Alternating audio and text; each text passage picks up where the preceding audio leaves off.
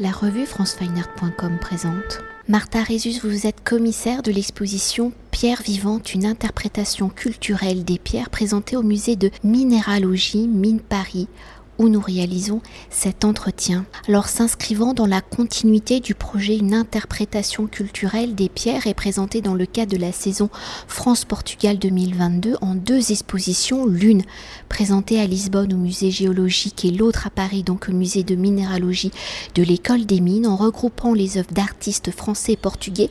L'exposition Pierre vivante a pour volonté d'interroger la pierre non pas en tant que matériau de travail mais comme un support d'information de transmission comme une écriture de l'histoire connectée dans le temps et dans l'espace comme un objet de méditation, un signe des transformations écologiques. Alors dans un premier temps, pour évoquer l'origine de ce projet construit en deux expositions à travers deux musées dédiés à la science des pierres, à l'étude des matières constituant les différentes couches de la Terre. Pouvez-vous nous dire quelques mots sur le projet initial, une interprétation culturelle des pierres? Quel était le propos? La pierre y était-elle déjà analysée comme une matière de transmission, comme une valeur spirituelle de ce projet initial? Quelles ont été vos réflexions pour construire l'exposition Pierre vivante? Ce projet, il a origine en 2019 à Marseille. C'est une série de quatre expositions en fait. Ça, c'est la quatrième. On a eu une première exposition à la galerie Cabinet du Lys euh, à Marseille. Après une seconde à Lisbonne dans une autre galerie. Et la troisième était au musée de géologie à Lisbonne. Et ça, c'est la quatrième.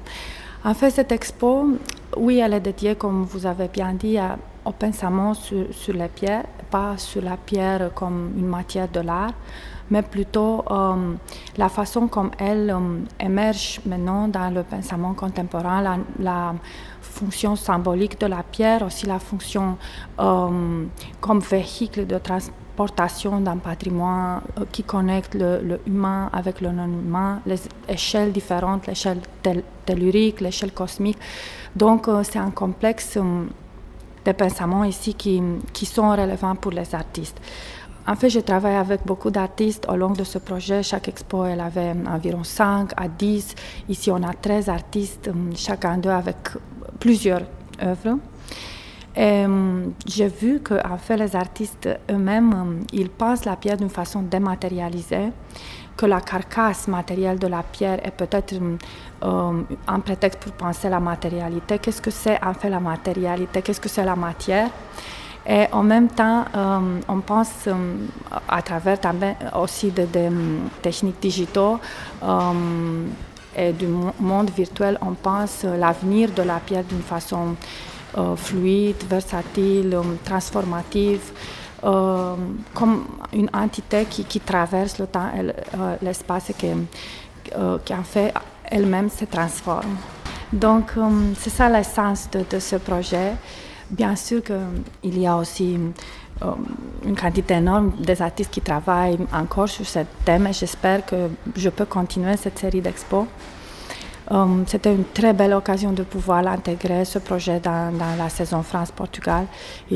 Grâce à ce partenariat, en on a pu, faire ces deux, dernières expositions parce que c'était la première fois qu'on a montré euh, euh, ce projet dans, un contexte de musée de minéralogie, que je pense que c'est beaucoup plus justifié que dans un contexte d'art, une fois qu'on pense pas la pierre comme matériau euh, de travaux artistiques ou comme matériau persistant dans l'histoire de l'art. Même si cette question est en fait très intéressante parce que, parce que la pierre est en fait le plus persistant matériau d'art au long de la civilisation, le plus ancien aussi support d'information écrite. Donc, toutes ces questions se mélangent comme ça. Et justement, pour continuer d'évoquer la construction de l'exposition entre le musée géologique à Lisbonne et le musée de minéralogie École des Mines ici à Paris, à travers les collections, l'histoire des deux musées, l'exposition Père Vivante se présente-t-elle, se lit-elle de la même façon? Comment l'histoire et les collections des deux musées interagissent-ils justement avec les œuvres des artistes? Euh, oui, beaucoup de travaux qu'on a inclus dans cette exposition ont été créés pour, euh, les deux musées. soit pour, la configuration spatiale de deux musées, pour, toutes les conditions qu'il faut respecter pour un musée. Comme d'habitude, dans les musées, il y a beaucoup de restrictions, donc il faut tenir compte des possibilités d'exposition qui sont quand même très limitées dans des musées historiques comme ça, mais euh, en même temps, euh, il y a aussi des points euh, de connexion avec les collections eux-mêmes, avec l'histoire des collections. Par exemple, je peux citer le travail de Gilles Zar qui, qui a été fait avec des chantillons de pierres de la collection du musée, parce que les deux musées, en fait, sont connectés à la recherche avec le but de l'exploitation. C'est en fait l'objectif d'étudier les pierres pour les pouvoir exploiter. Le musée de Lisbonne, il a été créé en 1860 et euh, il a eu des collections liées à la zone de Lisbonne, de la préhistoire jusqu'à maintenant. Euh, et des collections récentes euh, avec des, qu'est-ce qu'on appelle les carottes, qui ont été, sont des échantillons de toutes les couches de la Terre. Donc, Gilles Zarc, ce artiste français, il a, il a pris, il, a, il a reçu, il a emprunté des, archives du laboratoire qui est associé au musée à Lisbonne. Ces carottes, il les a il les a submergés en couleur et il, les a déroulés sur une toile, en fait, en obtenant une écriture de ces pierres, la transcription de cette information que la pierre a ou la visualisation de l'information, de cette information sur la toile. Et c'est vraiment mm, c'est une vraie écriture qui a résulté. Donc, dans ce sens-là, c'est un autre exemple de comment les artistes travaillent d'une manière abstraite, conceptuelle, avec le contenu de ce qu'ils ont absorbé ici dans le musée, comment on peut appliquer ça, toute cette information, euh, toujours chiffrée de pierres, euh, dans, une, dans une façon plus accessible pour nous aujourd'hui. Euh, il a fait aussi un autre travail, il a, ça c'est un travail plutôt de recherche, il a coupé ses, carottes en tranches et les a gravées avec des coordonnées géographiques de de Lascaux et de Fosco. C'est les deux sites euh, de dessin préhistorique euh, essentiels, les plus importants de Portugal et de, de, la France. Et enfin, il y a des, théories récentes que les deux, les deux écoles se sont influencées. En fait, il y avait une grande migration de Fosco vers Lascaux. Et il y a une théorie maintenant que, les formes de Lascaux sont en fait, euh, ont été faites par ces populations qui ont migré de, Portugal. Donc pour ça, la ressemblance entre les, les formes. Et donc ça, c'est par exemple un, un travail qui se relie aux collections directement. Et pour continuer de s'attarder sur les œuvres des artistes de l'exposition, si le propos de celle-ci, on l'avait évoqué, hein, n'est pas d'interroger les pierres en tant que matériaux d'un travail artistique, pour interroger les pierres comme support d'information, d'histoire, d'écologie, de spiritualité, comment les artistes, vous l'avez déjà légèrement évoqué, hein, détournent-ils la matière pierre pour en faire le support d'un discours, d'une histoire, d'un engagement, voire d'une philosophie? En fait, je ne peux pas dire qu'il détourne la matérialité des pierres. Euh, c'est plutôt, peut-être un essai de, la comprendre, de comprendre cette entité compacte et chiffrée, euh, hermétique, et, et voir euh, comment elle peut nous connecter au passé, au futur aussi, parce qu'elle traverse comme ça le temps et l'espace, mais en même temps, comment elle est le seul témoin qui, qui, transporte hum, des images du passé, des événements du passé? Par exemple, cette toile qu'on a ici de Gabriel Léger, euh, c'est une espèce de cyanotype. Euh, c'est une toile qui a été traitée avec cette lotion euh, de la photographie cyanotype. Et ici, on a des petits cailloux euh, qui ont été euh, pris euh, du chemin que Galileo Galilei a fait à Villa Medici pour son dernier procès, où il n'était en fait pas condamné à la mort pour sa théorie cosmique. C'était son, son, dernier chemin pour ce procès, dans le sens que c'était son dernier procès parce qu'il a eu plusieurs. Et, lui, il a pris euh, des cailloux de ce, de, de même chemin qui est resté intact depuis, en fait, et il les a imprimés ou imprimé leur essence sur cette toile euh, à travers une technique contemporaine photographique. C'était la première technique de la photographie, hein, première, le cyanotype. Donc, hum, c'est toujours une façon aussi de nous connecter à l'histoire culturelle. Il y a un autre travail, celui-là ici avec les polyèdres, qui reprend ce motif de, la gravure Mélancolia de Dürer. Ou la, pierre centrale qui apparaît là et qui, a donné, généré énormément d'écriture, qui a essayé de déchiffrer la signification de cette gravure. En fait, c'est la pierre philosophale, qui est la pierre alchimique qui crée les liaisons entre le macrocosmos et le microcosmos et qui contribue à la transformation intérieure au perfectionnement de soi-même à travers la méditation et la connaissance. Donc, Raphaël Denis, il a une histoire personnelle avec euh, euh, la mélancolie de Dürer parce que de sa famille, euh, un de ses, ancêtres dans le 18e siècle avait fait une copie au 18e siècle, donc presque un siècle après Dürer, ou un siècle et demi, de cette gravure originale de Dürer. Personne ne pouvait la voir à cette époque.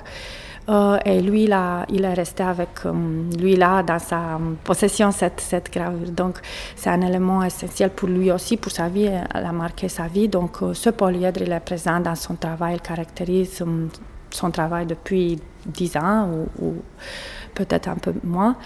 donc, c'est aussi une façon de nous connecter à l'histoire de l'art ou à l'histoire du pensement c'est la même forme qui, émerge euh, dans l'histoire du, du, pensement.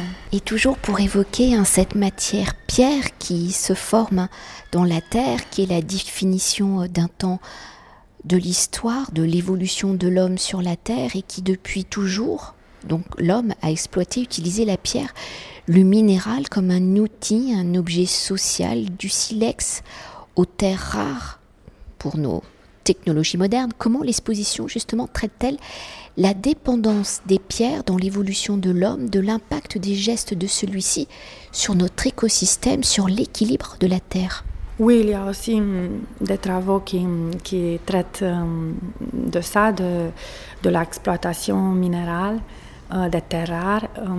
il y a ici le, euh, le travail qu'on voit là euh, de, de Rosel Messeguer, c'est une artiste espagnole c'est le résultat d'une recherche euh, euh, prolongée qu'elle a fait euh, à l'Amérique du Sud, où elle a, étudié les effets désastreux de, l'exploitation excessive sur les écosystèmes de l'Amérique du Sud, sur les populations, sur la transmission orale de la culture. et donc, dans ce sens, elle a fait comme un travail de réparation. elle a peint toutes les pages euh, de ces livres qu'on voit ici dans la vitrine, à main, avec euh, ces minéraux, avec une poudre de ces minéraux.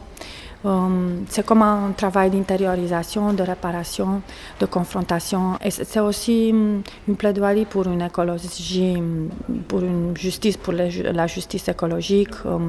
On a eu mm, un autre événement à Lisbonne, une conférence d'un philosophe italien, John Battista Tussa, euh, qui, a parlé aussi sur cette idée de la multiplicité écologique, dans le sens euh, d'un pensement holistique euh, sur notre écosystème où l'intelligence non humaine se, retrouve, se doit retrouver avec l'intelligence humaine, sur le fait que la, la, loi écologique doit prendre compte aussi des euh, des arguments affectifs de ces communautés, la façon comme ils pensent euh, l'écosystème qui s'est basé sur des critères et des principes affectifs.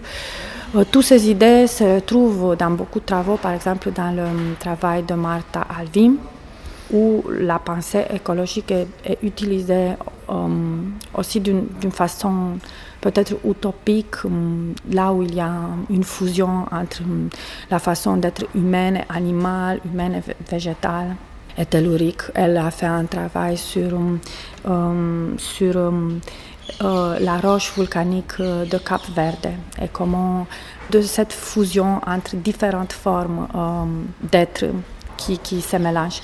Il y a ici ce travail aussi qui, qui a fait aussi un travail de recherche d'un muséologue et un artiste de l'île de Madeira, euh, en Portugal, euh, où il a décrit des techniques d'agriculture écologique. Ce sont des techniques d'irrigation du territoire à travers des fleuves qui existent comment on peut diriger ces fleuves avec des pierres, des petites pierres, des grands cailloux pour euh, créer une irrigation naturelle. Et il a étudié aussi les formes de fusion qui résultent de ça dans la façon comme le travail hum, humain, il laisse des traces hum, dans le territoire et le territoire, il transforme la configuration corporelle des personnes, ces influences réciproques qui, qui créent des, des, nouveaux êtres euh, humains, végétaux, minéraux. Et il a, il a complété ce travail qu'on voit ici aussi avec des études euh, dans les archives des musées sur l'île de Madeira. Donc, euh, c'est aussi, on a ici des petites euh, traces de grandes recherches qui sont derrière. Et peut-être pour conclure notre entretien et pour évoquer la notion de temps où la pierre se forme dans un processus hein, du temps long, comment la symbolique de la pierre évolue-t-elle dans le temps au regard des œuvres contemporaines et de la collection patrimoniale du musée de minéralogie ici à Paris, comment cette évolution de la symbolique des pierres se manifeste-t-elle?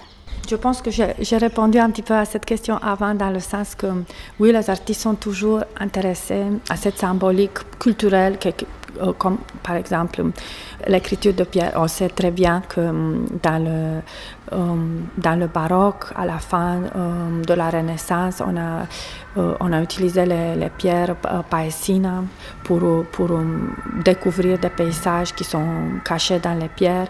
Il y a des artistes qui ont fait référence dans les autres expos qu'on a eu sur ce thème, ou ici la référence à la fin de la Renaissance, les cabinets de curiosité euh, et les pierres philosophiques. Tout ça, c'est des thèmes qui, qui toujours ont intéressé les artistes, je pense. Mais je pense que dans cette expo, euh, on explore surtout, euh, euh, pas peut-être pas en premier lieu peut-être la symbolique qui, qui a traversé l'histoire culturelle, mais plutôt comment on peut réinventer, comment la pièce est réinventée aujourd'hui et comment elle est pensée comme cette matière versatile et hum, quelle est sa utilité euh, aujourd'hui et comment on peut l'appliquer avec tout son, patrimoine qu'il qu'il apporte dans notre contemporanéité comment on peut l'investir, comment on peut vivre avec elle, euh, sur quelle plateforme on va la suivre, si c'est des plateformes analogues, digitales, si c'est des formes matérielles, si c'est des formes spirituelles pour, promouvoir une méditation personnelle. Euh, ou si c'est en fait euh, des petits cailloux qu'on porte dans la poche. Il y a une recherche euh, aussi qu'on va intégrer dans le livre qui va euh, apparaître euh, lié à ce projet, sur cette idée de portabilité des pierres. le fait qu'on a, on a toujours eu le besoin au long de l'histoire de notre civilisation de, de, prendre une pierre et la mettre dans la poche et, et la faire nous accompagner dans notre vie quotidienne. Merci beaucoup. Merci beaucoup. C'est moi qui remercie beaucoup. Je voudrais aussi profiter pour remercier au musée, surtout au directeur Didier Nectou, à Héloïse Guérin, euh, et aussi aux artistes, à la saison France-Portugal et à vous aussi pour cette interview. Merci. Merci beaucoup. Cet entretien a été réalisé par franceweiner.com.